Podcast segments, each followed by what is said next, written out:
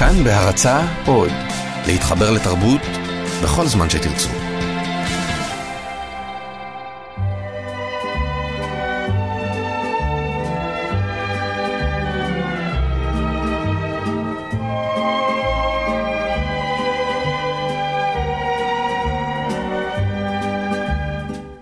מאחורי הקלעים, שעה עם רותי קרן על צידו הנסתר של עולם התרבות והאומנות.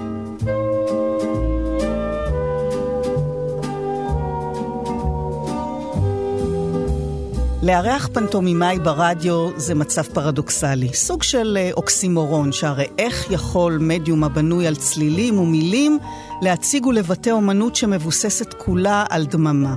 אופן הבעה שכולו גופני, תנועתי, מימיקה של הפנים או עבודה עם מסכות. כשאנחנו חושבים על אומנות הפנטומימה, מן הסתם יופיעו בדמיוננו ליצן עצוב, פיירו שכזה, פניו צבועים לבן, דמעה שחורה מתגלגלת במורד הלחי, או שחקנים במסכות על במה ריקה, שמצליחים לייצר אשליה מלאה של חפצים, של התרחשות, של רגשות, וכל זאת רק באמצעות מבע הגוף, בלי אף מילה אחת. וזה איננו מחול, אם כי הגוף הוא אמצעי ההבעה, וזו אינה אומנות פלסטית, ציור, פסל, צילום, שהמפגש עמם גם הוא ויזואלי. זוהי אומנות ייחודית ובעצם אולי אמצעי הבעה שהשתכלל לאומנות התיאטרון בראשית הקיום. ולא רק הקיום האנושי, אפילו אצל בעלי החיים. הפנטומימה היא אומנות עתיקת יומין, אצילה, בלתי אמצעית, אוניברסלית, שמשוחררת ממרכיב השפה והטקסט המילולי, אבל אף על פי כן היא הולכת ונעלמת עם השנים. נדחקת אל מאחורי הקלעים. אז היום, לשעה הזאת לפחות, נחזיר אותה אל הבמה, אל הזרקורים, עם הפנטומימאי, הבמאי, המורה לפנטומימה, פרופסור יורם בוקר, הוא האורח שלנו כאן במאחורי הקלעים. אני רותי קרן, מגישה ועורכת, אלון מקלר על הביצוע הטכני. שלום יורם. שלום לכם. אז רדיו הוא אולי מדיום הפוך לפנטומימה, כי נדמה לנו שזו אומנות שאין בה דיבור, אבל זה לא נכון בעצם. יש דיבור, רק שהוא נמסר בשפה אחרת, בערוץ אחר. כן, אני תמיד uh, טוען שהפנטומימה, קודם כל ההבעה הראשונית של האדם, ושנית, סוג אומנות הראשון. כל הפנטומימה זה פנטו, כל מיני, מימה זה מימוס, חיקוי. כל מיני חיקויים. ואנחנו כשחושבים על חיקויים, חושבים על טוביה צפיר, אבל החיקוי זה משהו שיש בתוך האדם ממש ראשונית. האמת שגם החיות עושות חיקוי. הכלב שלי, כשהוא רוצה לצאת, הוא בא ליד הדלת ואני פותח לו. התוכי חוזר על הסיפור, זאת אומרת, יש הרבה חיות שעושות חיקוי. או כמו הזיקית שהופך את הצבע שלו, אבל זה חיקוי אינסטינקטיבי. זה בא להם כדי לשרוד. האדם הוא הראשון שהחליט לעשות חיקוי. למה הוא החליט? קודם כל, כדי לחיות. הוא חשב שכל הכוחות של הטבע זה כוחות שנגיד אלים כאלה. אז הוא חשב שאם הוא יהיה נחמד אל האלים האלה, האלים יחזירו לו טובה. כל בוקר היו עושים את האש. זה היה מוכרח להיות כדי לחיות. אז בזמן ששפשפו את האבנים, ויותר מאוחר את המקלות, כל השבט מסביב התחיל לתת מין קצב עם הידיים ועם הגוף, כמו מוזיקה. זו התחלה של המוזיקה. מהקצב הגוף התחיל לזוז, התחיל לעשות חיקוי של התנועות של האש עצמו. וכשהעץ פרצה החוצה, הם היו בטוחים שזה בגלל שהם עשו חיקוי יפה. או הציד, כל בוקר לפני שהלכו לצוד, הם עושים חיקוי של הציידים, שמחפשים את החיות, אחרים משחקים את החיות, שבורחות פסועות ומתות, והיו בטוחים שכמו שהם עשו הצגה, חיקוי, פנטומימה של הציד, הציד הולך להיות אותו דבר. אז יש לנו קודם כל חיקוי ויזואלי, זה התחלה של התיאטרון, חיקוי קולי, התחלה של מוזיקה, ואפילו התחילו לעשות חיקוי ויזואלי על הקיר של המערות, ציירו ציור של ציד, הציורים האלה זה כאילו הצגה קבועה ששומרת כל הזמן על השבט שהציד שלו יהיה מוצלח.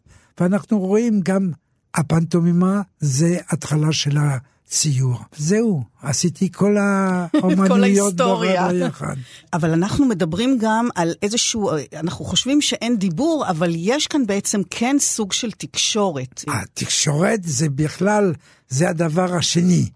האדם בהתחלה רצה להגיד משהו, כשלא היה לו קול, הוא עשה כמו הכלב שלי, הוא הלך והראה. הוא רצה להראות ציפור, הצביע לציפור. עפה לכיוון הזה, הראה את המעוף של הציפור. פסועה, הראה שהיא פסועה. זאת אומרת, החיקוי ויזואלי של הגוף היה עבודה קשה. ואז במקום להתעייף כל כך, תמיד אני חוזר לעצלנות של האדם, הוא התחיל לעשות סימנים. והציור הגדול של הגוף התחיל להיות של הסימן של היד. וסימנים יש לנו בכל החברות בעולם. זה לא רק אילמים חרשים מדברים עם סימנים, בקטקלי, בהודו, יש שפה שלמה של סימנים, בכלל כל חברה עובד עם הידיים. היהודים, אנחנו אלופים. ותראי, כשאתה רואה מישהו מדבר בטלפון שלא רואים אותו, הוא ממשיך לדבר עם הידיים. קשה מאוד. וגם עושה כל מיני פרצופים כן, של עוף, איזה בטוח, משעמם נכון. האיש הזה עכשיו. בגלל זה אני תמיד אומר שפנטומימה זה האומנות היחידה שאי אפשר לשקר. ואתה מדבר על חיקוי ועל מימוס ועל אה, הבנה שלא זקוקה להסבר מפורש, למילה, אלא משהו שמסמל משהו, ובעצם הסמל, הדימוי, מה שעומד בבסיס המעשה האומנותי, זה מה שעומד בבסיס המעשה האומנותי בכלל. כלומר, היא הכי קרובה לאומנות הטהורה. זה האומנות הטהורה. זאת אומרת, בלי ארטיפיס, בלי פרפרים וכל מיני סלסולים מסביב. קישוטים, כן. זה קודם כל הגוף מראה מה שהוא רוצה להגיד. אין שום פסיכולוגיה פה. אי אפשר, בטלפון, כמו שאמרתי קודם, אני יכול לשקר. אני יכול להגיד, כן, בטח שאני מבסוט שאתה... ולעשות פרצוף שהבן אדם הזה משמם. אבל בגוף, אני לא יכול לעשות את זה. או אני שמח או אני עצוב. אין כאן שום דבר פסיכולוגי. כן. סטניסלבסקי הוא לא פה. אנחנו נרחיב על זה בהמשך, אבל זה לא רק החיקוי או האשליה או הסימבוליות, יש מרכיב מהותי ומזוהה עם אומנות הפנטומימה, שמשליך ישירות גם על היכולת הקומוניקטיבית שלנו עם אומנות כזו, וגם על המרחב שהיא יכולה לתפוס, מאחר ואין טקסט, אין דיבור, יש שקט. אז מה, אני אגיד את זה במרכאות, מה מקלקל הדיבור? לקלקל אני לא אומר שהמילה מקלקלת, אני לא אומר שהדיבור מיותר. בכל התקופה, מההתחלה עד עכשיו, תמיד הפנטומימה היה תקופה נורא מפוארת, ופתאום לגמרי שום דבר. הקומדיה דלארט שהשתמש מלא בפנטומימה היה הצלחה גדולה, ואז בא הדפוס עם גוטנברג, ואז התחילו לכתוב uh, ולהדפיס, ואז פתאום התנועה ירדה לגמרי, והכל היה על מילה. זה מאבק כל הזמן בין המילה כל, לתנועה. כל הזמן יש תקופה של המילה ותקופה של התנועה. בתקופה של הקומדיה דלארט, נגיד, כל כפר באיטליה או באירופה דיבר כמעט ניב אחר. זאת אומרת, הדיבור היה יותר צליל מוזיקלי ולא ממש המילה. הגוף זה היה אותו דבר, הגוף אותו דבר. כן. הגוף שמח או עצוב אותו דבר באיטליה או בצרפת או ברוסיה. זאת אומרת, כאן אין הבדל. המילה לא, המילה יש גבולות, אי אפשר לעשות את הכל. אני לא אומר שזה מקלקל. באופרה של פקין, שראיתי בשנות התחלת ה-60 כשלמדתי באוניברסיטת תיאטרון האומות. עכשיו, אופרת של פקין, אפשר להגיד שזה תיאטרון טוטאלי. יש כל האומנויות בהצגה אחת. זה לא אומר ששחקן יודע לעשות את הכל. מגיל קטן לוקחים ילד, כל החיים שלו הוא יהיה אקרובט, או יהיה פנטומימאי, או יהיה רקדן, או יהיה זמר. וראיתי הצגה, ופתאום נכנס על הבמה איזה זקן עם זקן מלאכותית לבן כזה, שאתה רואה שזה לא הזקן האמיתי, עם מקל ארוך, על שטיח, הוא נותן הרגשה שהוא שט על נחל בתוך סירה. והוא עוצר, ואיזה בחורה יפה קופסת בסירה, הסירה מתחילה להתנדנד, והם עוברים לאט לאט, קילוש על סירה, ונעלמים. פנטומימה מושלמת. הם לא קוראים את זה פנטומימה בכלל. אצלם זה טבעי. יש הצד הוויזואלי, mm-hmm. הצד המוזיקלי, הכל משתלב. אבל זה בלי מילים. ואם אנחנו מדברים על, על דיבור, זה לא דיבור אפילו, אנחנו מדברים פה גם על איזושהי התמודדות היום עם תרבות של רעש. נכון? אנשים מתקשים היום להימצא במצב של דממה, לקבל גירויים בתדר אחר, וזה גם לא רק רעש, זה דחיפות, איזה חוסר סבלנות בעצם. בפנטומימה יש שקט ויש איטיות, הרעש איכשהו הולך יד ביד עם מהירות אולי, עם שטחיות, איזה מין אינסטנט כזה של כאן ועכשיו. כן, זה בדיוק הבעיה. מה הבעיה של הפנטומימה עכשיו? שאנחנו כבר לא רגילים לשקט. בן אדם קם, העיקר אנשים המבוגרים, ואני מודה שגם אני, מה אני עושה בבוקר? קודם כל עושה קפה, אבל הדבר השני שאני עושה, פותח את הרדיו. ברגע שיש רדיו, אני שומע, אני חי. אנשים לא יכולים להיות בשקט. אומרים שבכלל, אם היה שקט, אף פעם אין שקט מוחלט. אבל אם יהיה שקט מוחלט, אנחנו נמות. זאת אומרת, השקט הוא רשני, יש ציפורים, יש צרצרים, יש כל מיני רעשים. אנחנו חיים בעולם של רעשים. עכשיו, התקופה שלנו, עם הרדיו, עם המוזיקה, תראו את הצעירים, באיזה עוצמה שמים את המוזיקה. אני נכנס בדיסקוטק, אני מקבל התקפות לב. בום בום בום בום. הייתי פעם, הייתי בניו יורק, באיזה סיבוב הופעות, ולקחו אותי לאיזה דיסקוטק, ונכנסתי שמה, ושמעתי את הלב שלי דופק בקצב של הרמקולים, ופחדתי, אמרתי, אני לא יכול להישאר פה. אי אפשר לשמוע אנשים מדברים, בגלל שהמוזיקה כל כך חזקה. אז אתה רואה פרצופים, הם כאילו מדברים, אבל uh, סך הכל uh, קוראים בשפתיים מה שהם אומרים, בגלל שהרעש הוא גדול מדי. אנחנו חיים בעולם של קצב, של מהיר, של uh, רעש. ובכל זאת, מה אפשר לומר רק בפנטומימה? מה דווקא המגבלה שלה, לכאורה, אם אנחנו תופסים היעדר טקסט ומילים ודיבור קולי כמגבלה, דווקא הצמצום הזה, מה הוא פותח, מה הוא מגלה? הצמצום זה הפלוס של אומנות. כמה שאתה מכניס דברים, זה פחות... זה כמו הזן היפני. אני לוקח שושנה, מוריד כמה עלה, משאיר שלוש. מוריד כמה קוצים, משאיר שתיים. מורים כמה עלים, ונשאר שיא היופי של הפרח. אבל אם אני מוריד עוד דבר קטן, זה כבר יהיה פרח מקולקל. איך אתה מנקה עד שמה שנשאר זה האסנס, המקור, השלמות. בנו, בתיאטרון היפני, אין כמעט תנועות. שחקן לא זז על הבמה. הרבה זמן, פתאום מרים אצבע, כל הקל עושה הר, בגלל שזה משהו גדול. שחקן שמשתולל לבמה כמו קוף, הוא יכול להרים רגל, לא מרגישים את זה. לפי דעתי זה הבסיס של האומנות. זה המעט שמחזיק את המרובה בעצם. זה בדיוק, זה בדיוק. כן.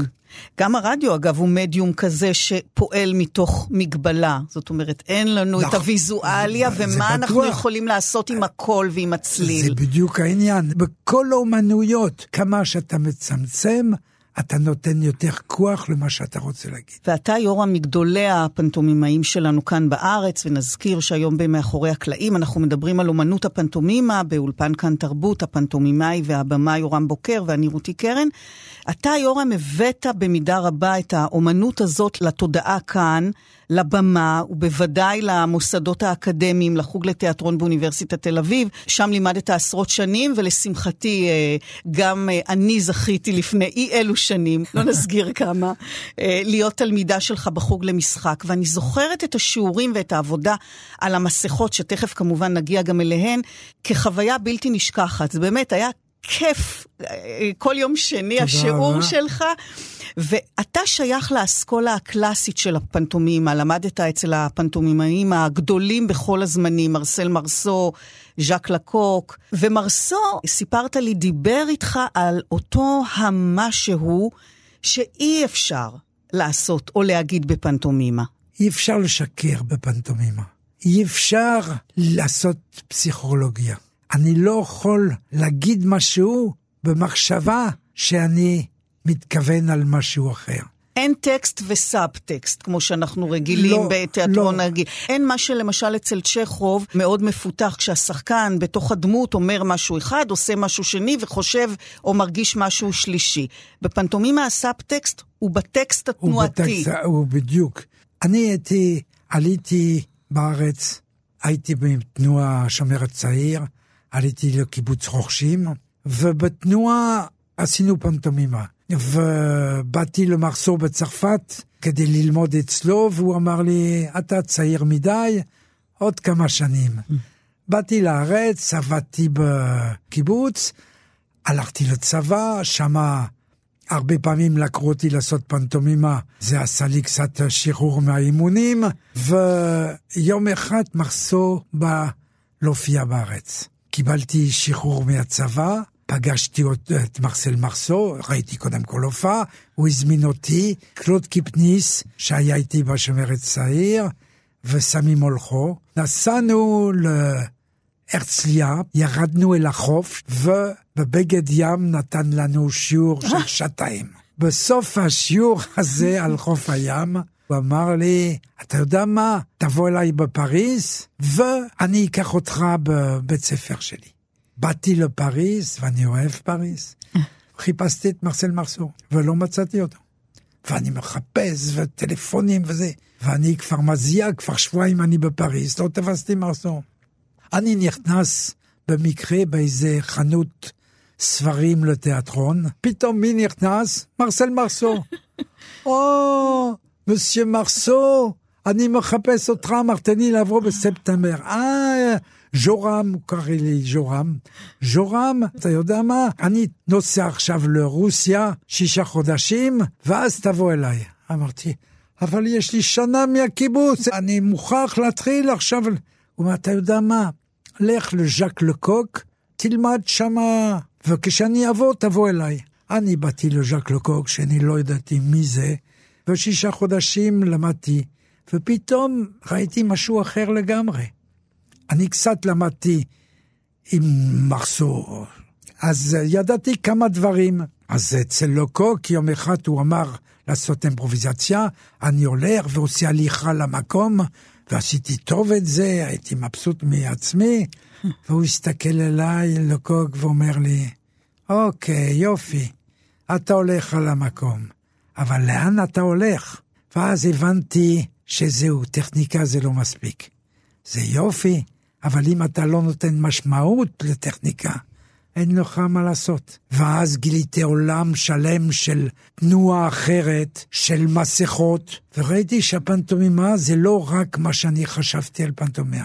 אני חשבתי צ'רלי צ'פלין, ז'אן לואי ברו, בגן ילדי, ילדי גן עדן, ומרסל מרסו. עכשיו, מרסל מרסו, לא היינו מכירים עכשיו פנטומימה בעולם אם לא היה מרסל מרסו. אבל מצד שני הוא נורא קלקל, בגלל שכולם שרצו לעשות פנטומימה, ניסו לעשות מרסל מרסו, ואין מה לעשות. מרסל מרסו היה יותר טוב מכל החקיינים. יש רק אחד. יש רק אחד. ואתה אומר, אני חשבתי על פנטומימה משהו אחד וגיליתי שזה בעצם משהו אחר. בוודאי ובוודאי שאנחנו, רובנו שלא פנטומימאים ולא מכירים היטב את האומנות הזו, אמרת לי שאנשים חושבים שזו אומנות שמבוססת על ההבעה החיצונית בלבד, ושבאמת... מכיוון שאין פסיכולוגיה, אז הכל הוא רק המחוות הגופניות. אבל זה לא ככה, אין אמנם פנים וחוץ, אבל הפנים הוא יוצא החוצה. אתה צריך למצוא תנועה שתבטא בכל זאת תחושה, רגשות. אני תמיד אומר, את היית אצלי באוניברסיטה, אני לימדתי גם פנטומימה, גם מים, איך להשתמש בגוף, גם התעמלות, אם רוצים להגיד ככה. גם הבעה גופנית, בצרפת קוראים לזה אקספרסיון תיאטרל, והמסכה. אני פעם חשבתי שלעשות פנטומימה זה לעשות פרצופים, ואז הבנתי שהפרצופים זה הפטפוטים של הגוף. והדבר הראשון שלוקוק אמר לי, אל תעשי לי פטפוטים, מה זה הפרצופים האלה? קודם כל צריך למצוא את המסכה ניטרלית, זאת אומרת, אפילו בלי מסכה. וזה מה שקצת מרסל מרסו עושה עם הפרצוף הלבן. המסכה הלבנה היא מסכה ניטרלית, זאת אומרת, היא מורידה כל הבעות כדי, אם אתה עושה כבר הבעה, שתהיה ברורה.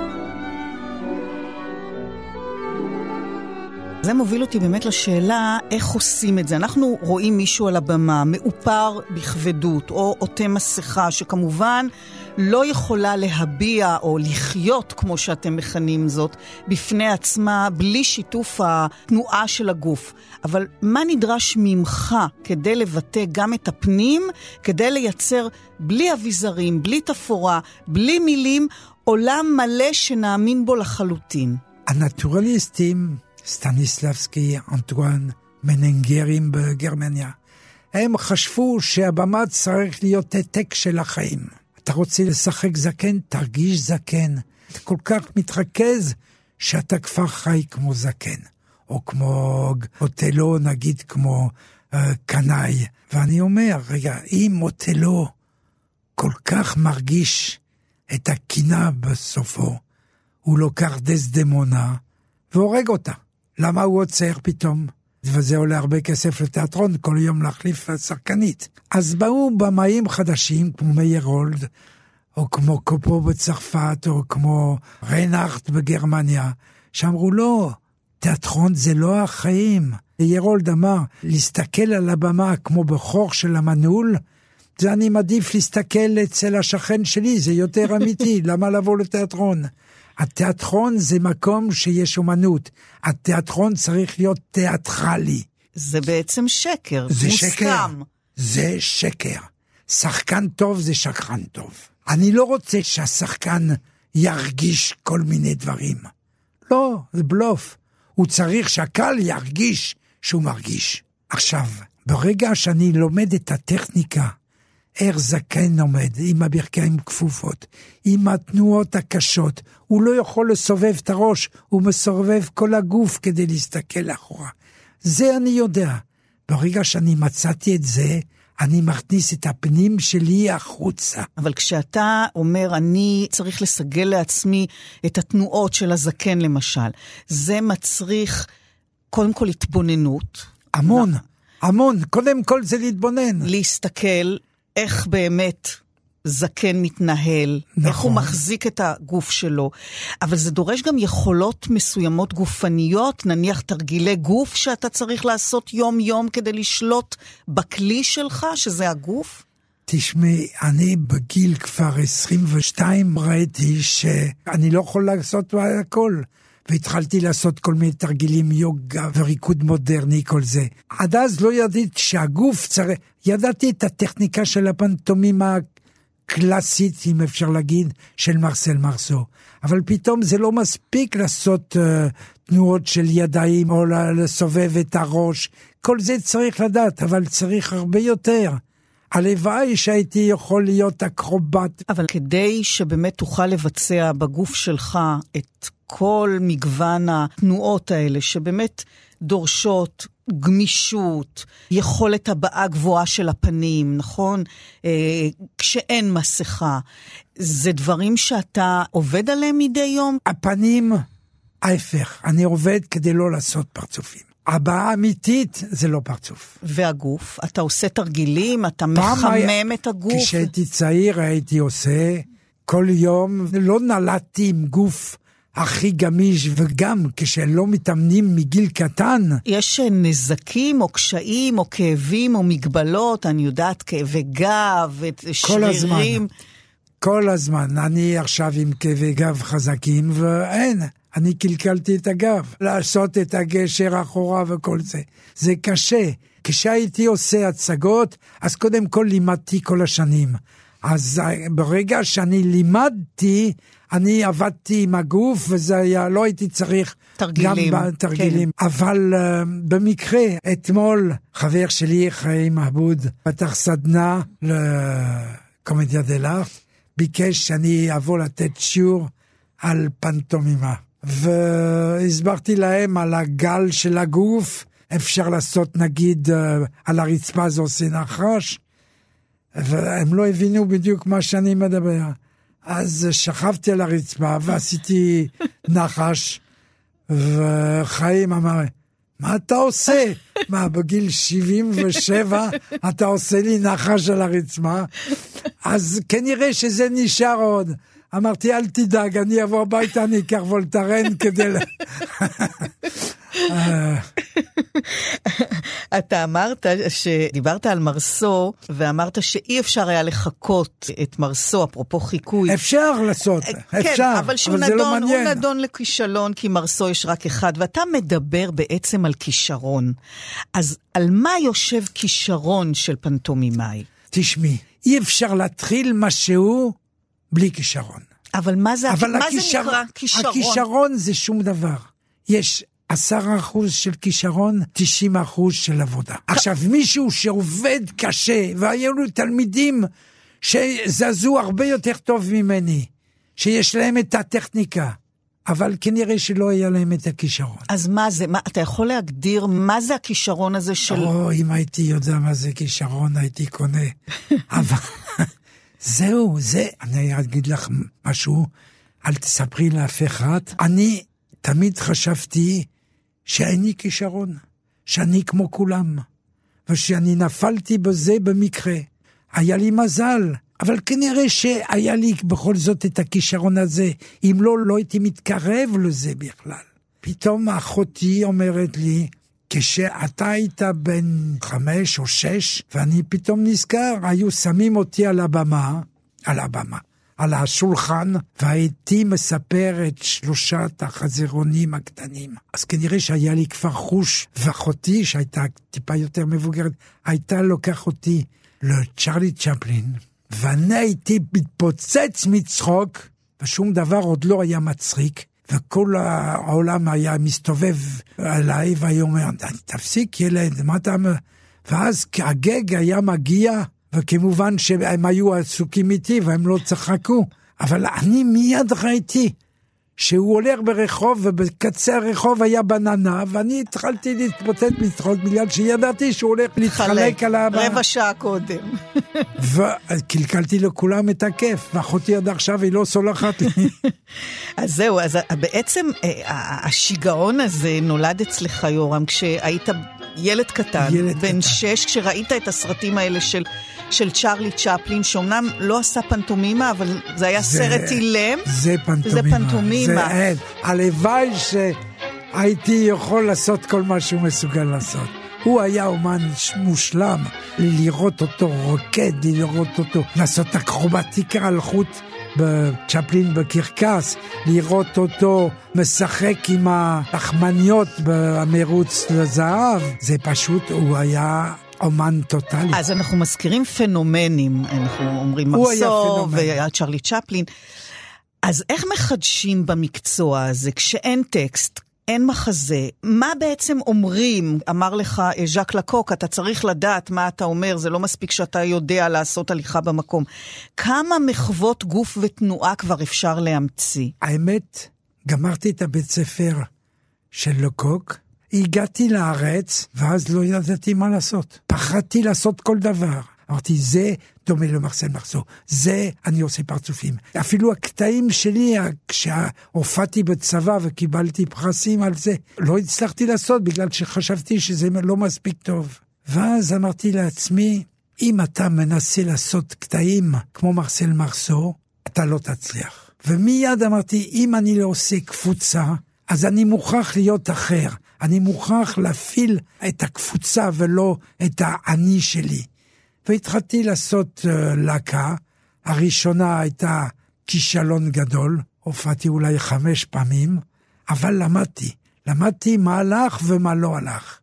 ואז עשיתי הצגה שקראו לה קרוסל, שזה הסמל כבר שלי, ועשיתי כל מיני קטעים בכל מיני סגנונות, אבל הכל על בסיס הפנטומימה, עבודה עם מסכות, עבודה עם כל הגוף. והכנסתי רקדנית, נעמי בן דוד, שהייתה רקדנית מודרנית. השילוב הזה בעצם השילוב נתן בין- משהו אחר. זה משהו שבארץ, אני לא הבאתי את הפנטומימה בארץ.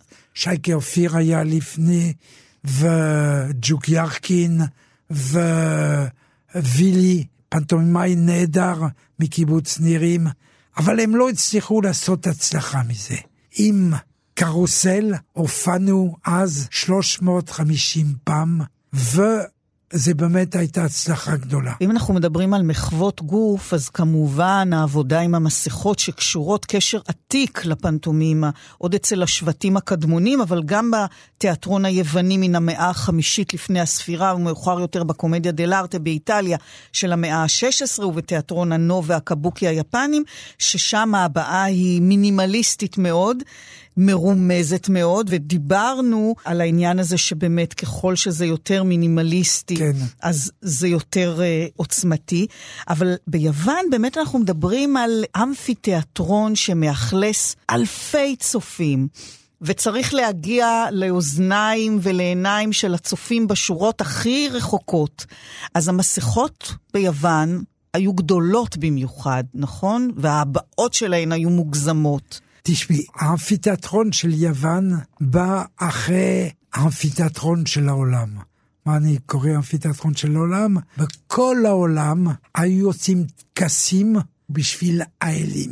האדם היה שם את המסכה בהתחלה כדי להסתתר, כשהוא שיחק את האש או את הכוחות שלה, הוא פחד שיהיה לו עונש.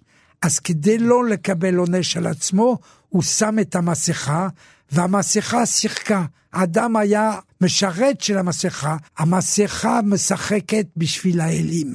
זה היה בחוץ, זה אמפיתיאטרון החיים. האלים למעלה בשמיים או במקום אחר רואים את השחקן. לאט לאט המסכות התחילו להיות יותר גדול, בגלל שהאלים לא ענו למסכה. אז השחקן עשה מסכות עוד יותר גדול. באמפיתיאטרון, כדי שיראו מרחוק, זה כבר לא אלים מסתכלים. זה הקהל. ה- הקהל. אז מגדילים את הכל. שמים קוטורנות של 12 סנטימטר, זה נעליים גדולות, עושים תנועות גדולות, שמים מסכות ענקיות, מוסיפים את המקהלה. המקהלה זה לא כמה אנשים, המקהלה זה קורוס. שחקן עולה על הבמה, הוא משחק מול קורוס. קורוס אפילו של 36 אנשים שווה לשחקן. הן היו מסכות שלמות, נכון? שלמות, ואז רצו להוסיף את הכל. ואז עשו את הפה ענק, ובגלל שהמסכה עבה, וכבדה גם כן, זה עשה כמו רמקול. פשוט שמעו מרחוק את הקול של השחקן. ואפרופו הבעה ומחווה גופנית מוגזמת וגדולה, אתה סיפרת לי על דקרו שהוא הלך להגזמה פרועה מכיוון אחר, הוא אפילו לא רצה בכלל מסכה. בהתחלה הוא שם על כל שחקן שלו סעיף, וואל כזה, שלא יראו לו את הפנים. הוא כיסה את הפנים בחתיכת בד. הוא כיסה את הפנים, בד. ואז היית רואה דרך הבד את הראש. אבל זה כמו שאני מספר על שחקן שמתחיל עם מסכה. לבנה. אתה לא כן. לא מסתכל עם העיניים שלך, המסכה מסתכל. אם אתה רוצה להסתכל למעלה, תרים את הראש. אם אתה רוצה ללכת על הצד, תסתכל על הצד. תשים את הראש טיפה בלחסון, ואז זה נותן משהו אחר. אבל העיניים לא רואות שום דבר. הוא בעצם רצה לנקות את ההבעה לגמרי. להוציא כל הפטפוטים של הפנים. כדי שרק המחוות הגוף ייתנו את המשמעות, את בדיוק. הסיפור, את הרגשות. נכון? ואמרת לי שהוא אפילו רצה לסלק את מרסו מהלימודים. או, זה סיפור ידוע, שמרסו היה אחד התלמידים שלו, אחד הכי טובים, ו... מרסו היה עושה כל מיני קטעים מצחיקים, וזה נורא עצבן לדקרו שחשב שאומנות כל כך חשובה, ורצינית. שלא צריך להיות מצחיק, צריך להביא עוצמה רעיונית. ויום אחד היו מלא אנשים, ומרסו עשה קטע, וזה היה מצחיק, וכולם התפצצו מצחוק. ואחרי השיעור דקרו, התעצבן נורא, הוא אמר לו, אתה מוכר את עצמך בזול, אתה מנסה להצחיק את הקהל, אתה זונה של הקהל, ואין לך מקום אצלי. וזרק אותו. ומרצור היה מאוד עצוב, ועשה הרבה כסף. אגב, יהודית גרינשפן, האומנית שמייצרת את המסכות כאן בארץ, אמרה כאן בתוכנית הקודמת שהמסכות של הקרנבלים בוונציה במיוחד, זה אביזר דקורטיבי בלבד. אתה מסכים? איך מן הצד שלך, כאומן מבצע שעוטה מסכה על פניו, איך אתה נותן לה חיים? מה קורה ברגע המופלא הזה שאתה שם את המסכה והקסם מתרחש? תראי, אי אפשר להפריד את האומנות המסכות מהקרנבל. קרנבל משתחררים, אפשר לאכול בשר, אפשר להיות גס, אפשר... אז בכמה ימים, זה שלושה ימים, זה היה בהתחלה, אתה יכול לעשות מה שאתה רוצה. אתה יכול לשחק מי שאתה רוצה, ובדרך כלל אתה משחק הפוך. הליצן אפול הופך מלך, והמלך הופך ליצן.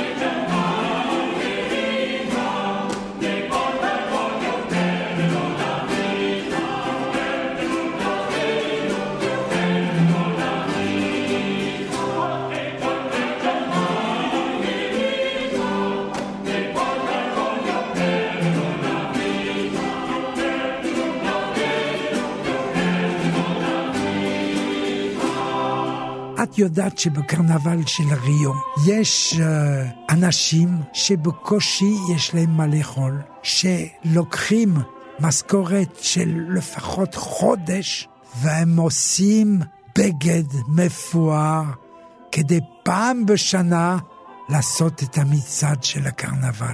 המסכה פעם בחיים אתה נותן משמעות. אני, אני יכול לעשות צחוק למי שאני רוצה, פעם בחיים אני יכול להיות מלך, פעם בחיים אני יכול להיות משהו אחר.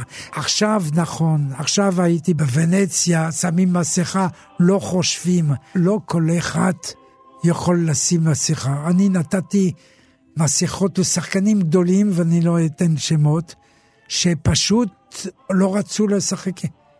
לא רצו, אמרו, אבל אני, אני מביע הכל עם הפנים שלי. ויש לפעמים תלמיד פעם ראשונה שם מסכה, וכל מסכה חיה אצלו. זאת אומרת, זה כישרון שלהסביר, אני לא יודע. אבל אפשר ללמוד את הטכניקה בכל זאת. להסתכל על המסכה, לכנס. אני נותן לשחקן להראות את עצמו מול ראי כדי לראות איך הגוף ש... והעיקר, הקל אומר לך אם אתה צודק או לא צודק. אני למדתי את הטכניקה, איך להשתמש במסכה. אני מסתכל טוב על המסכה או המסכה נוטרלית, ואני מנסה להיכנס בתוך. ברגע שאתה שם מסכה, פתאום אתה מאבד את ה... אני לא יורם.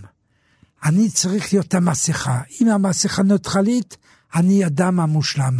אם המסכה את מסכת אופי, אז אני מנסה לקחת את התנועה. אז יש לי מסכה, נגיד, של שוויצר. אני פעם באתי ליהודית גרישוון וביקשתי מסכות, ואמרתי, אני רוצה, נגיד, טמבל. היא אמרה לי, כזה? אמרתי, לא, טמבל. תעשה לי טמבל. התחלתי לעשות עם הפרצוף. ולאט לאט היא מביאה לי מסכה, שזה הפרצוף שלי ולא הפרצוף שלי. אפשר להגיד שזה פרצוף קריקטורה.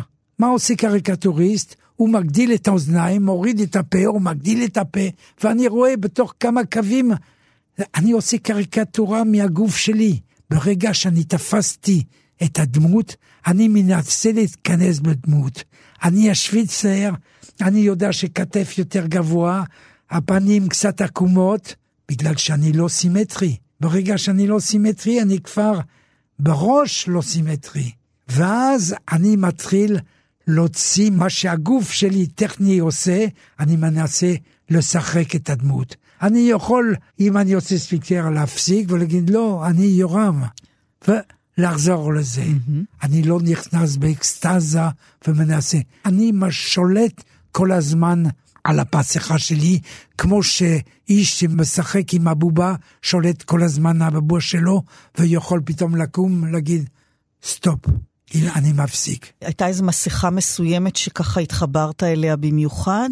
או, כן, יש. יש מסכות שאתה שם על הפנים, ונגיד אצל לוקוק, אחרי שעושים את המסכות הניטרליות והמסכות אופי, התחלנו לעשות את הקומדיה דלארט, וזה הכי קשה.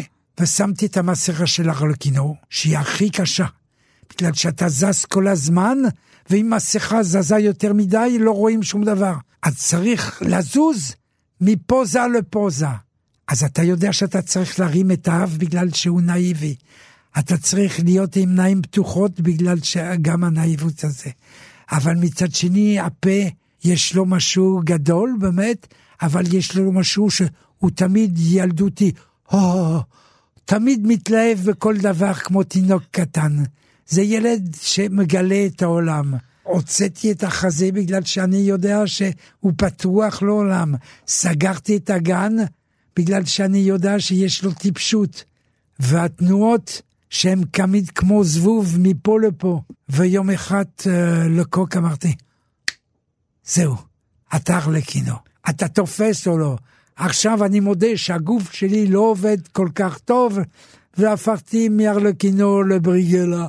שהוא הרבה יותר שמן ואיטי וגם טמבל, אבל הוא יודע איך לסדר את האנשים. אבל הוא יותר זריז, יותר נכנס בה. אז זהו, משתנים. זה מעניין שאתה, הרי אנחנו ברדיו. נכון. נכון, ואי אפשר לראות מה שאתה עושה, ואתה מספר את זה, ובקול שלך שומעים את התכונות האלה ואת התנועה. תשמע, אין, אני, כשאני שם מסכה, אז הכל צריך לבוא. בא אחד, אני שם את המסכה, והוא מתחיל לדבר. זה, זה דיבור רגיל. הזקן, תראה, אין, כן, אין לך את השיניים, איך אתה, אתה לא יכול לדבר כל כך, אתה לא יכול להיות חזק, אבל אתה מוכרח להיות זקן. אם אתה משחק את הדוטורי, אני... אמרתי, מה זה הדוקטורי? הדוקטורי זה החכם, זה מישהו שמדבר הרבה. בארץ, איך אתם רואים מישהו שמדבר הרבה ומשכנע? אז הרגשתי פתאום, בלי לדעת למה, שאני אומר לכם, שאם אתם באמת חושבים שזה יכול ללכת ככה, לא, לא, אני לא אסכים לזה. ופתאום בגין נכנס בתוך... זהו, כל מסכה מוצא את הדיבור המתאים, וזה מה שמצחיק, שכל בן אדם ששם אותה מסכה, מוצא את הדיבור המתאים שלו.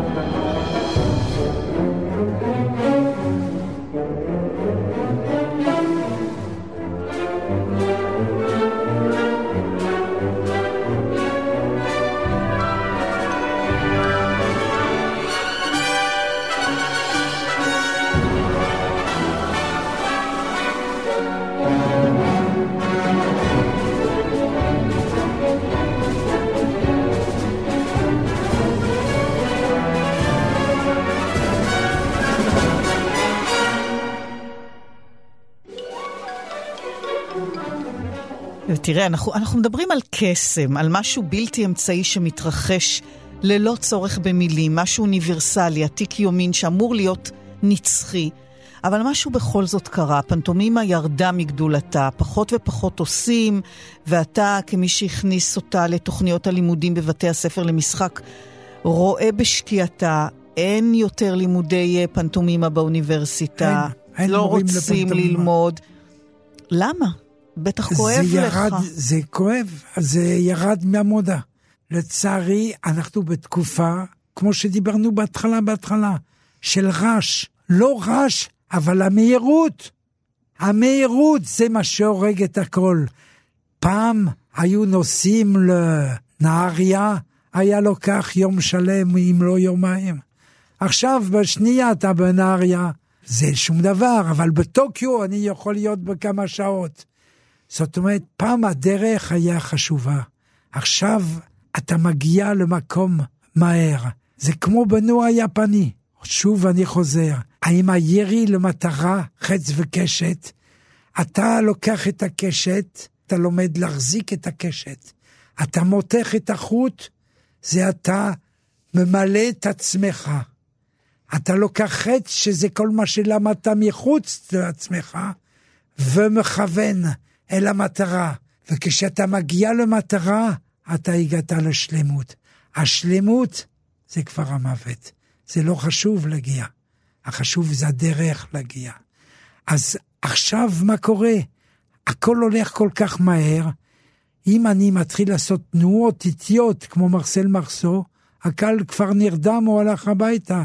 הוא רוצה, בקליפ, אני רואה סרט שלם בשלוש שניות. אחת, שתיים, שלוש, הבנתי כל הסרט. פעם היו עושים ספרים, בתוך uh, ארבע דפים מספרים לך, קראת את uh, עלובי החיים? כאן קראתי את, תקציר. את התקציר של עלובי. אבל כל היופי על עלובי החיים, זה איך הוא מספר את כל זה, ולאט לאט אתה הופך עצמך בעלוב החיים. זו פילוסופיה שלמה של חיים. דיברנו באמת בראשית השיחה שלנו על השקט. ותפיסת הזמן קשורה בעצם לשקט, זה הולך ביחד, האיטיות והשקט והסבלנות והדרך והשוליות של המטרה בעצם. כן, תראי, אני לא הולך להגיד, אה, חבל, פעם היה נהדר, ועכשיו זה... לא, זה טוב שהעולם הוא חדש, זה טוב שיש לנו את הטלפון שמעצבן אותנו כל כך, זה טוב שאפשר לדבר ברדיו ושיש טלוויזיה. אי אפשר להגיד, לא, העולם פעם היה יותר, לא. פעם עכשיו אנחנו מטפלים במחלות, עכשיו אנחנו פותחים, אבל אנחנו שכחנו את האסנס, את התמצית של האנושות. בעצם זה מעמיד סימן שאלה גדול יותר על תפקידו של האומן בכלל בתקופה שלנו, נכון? ואם נחזור רגע עוד אל השקט, מה מותר או מה אסור לומר, ואיך נכנס לזה גם עניין של סתימת הפיות. אתה סיפרת לי אתמול שברוסיה של סטלין, הפנטומימה... כן, מרסו היה סטאר שמה. ומלא פנטומימאי. כשאסור לך לדבר נגד השלטון, אז בפנטומימה מותר לך לעשות הכל. כמו הפול עם המסכה או בלי המסכה, שהיה אומר למלך, אתה שמן ואידיוט וזה, והמלך היה צוחק. כן, כשאתה אסור לך לדבר, אתה משתמש בדרכים אחרות. אז אולי היא עוד תחזור, מי יודע. אה, זה בטוח שהיא תחזור, לא כמו שהיא הייתה, אבל אני בטוח שיום אחד היא תחזור. בניגוד למילים, שאגב גם הן יכולות להיות רב-משמעיות ונתונות לפרשנויות, בכל זאת מילה שנאמרת היא שם, היא מסוכנת, בעוד שהפנטומימה, כמו שאתה אומר, היא נהנית מאיזשהו ערפול. נכון. היא לא חד-משמעית. היא אולי כמו מסכה. אפשר להסתתר מאחוריה. אפשר, אפשר. מצד אחד להסתתר, מצד אחד להגיד את האמת. רק את אמת. זאת אומרת שאני מראה את השלטון, או את החוק, או את הממסד, דרך שלי. לפעמים אני מגזים, זה הקריקטורה. לפעמים אני אפילו סוגר, ואני עושה ביקורת עצמית, וכמו שהצייר עושה בקליגרפיה אות אחת, והאות הזה במזרח מסמל מלא דברים, השחקן יכול לעשות תנועה אחת ולסמל הרבה דברים.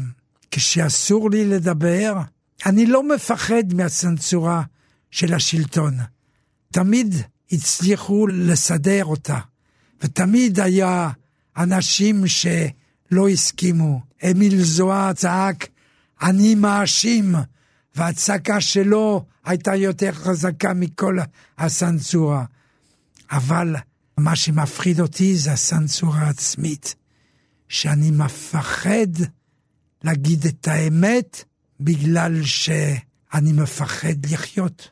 ולפי דעתי, כשבן אדם עושה סנצורה עצמית, הוא מאבד כבר כל צל אנושי.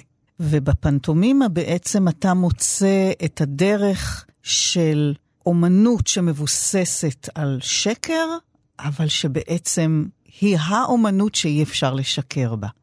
נכון, אי אפשר לשקר בגלל שקודם כל לא מבינים, דבר שני, אנחנו לא אמיתיים. שחקן לא אמיתי, זה לא אומר שהוא אמיתי. הוא יכול כל הזמן להסתכל ולעצור ולהגיד מתי שהוא רוצה. זו החלטה שלו. והאמיתיות שלו נוגע או לא נוגע. למה מישהו נוגע בך או לא נוגע בך? יש אנשים ששונאים פנטומימה, בגלל שזה לא נוגע בהם. זה לא אומר שהפנטומימה פחות טוב, זה אומר שהם לא מצאו אחד את השני. וכל העניין הוא, האם הוא מצא, מי שמשחק מצא את הקהל שלו. יש אנשים שאוהבים תיאטרון מודרני, יש אנשים שעוברים תיאטרון קלאסי. זה כמו שאני הולך למוזיאון, מחפש האימפרסיוניסטים. ואני, עקרוני, מעדיף את המודרני. אני מת על מירו, אבל אני אוהב מאוד מירו, אבל אני גם אוהב את האימפרסיוניסטים. אני הבנתי את האומנות המודרנית בציור. היה לי פעם ספר של פול אלואר, סופר uh, צרפתי שנורא אהבתי, הכרתי אותו בעל פה. בסוף הספר היה ציור של פיקאסו, ולא אהבתי פיקאסו, בגלל שלא הבנתי את העין על הצד והנשים הלא יפות. ואז ראיתי ציור של פיקאסו של פול אלואר, ממש צילום. דף אחרי זה, זה היה אותו ציור, אבל עם פחות קווים, ועוד פחות קווים, ועוד דף עם פחות קווים.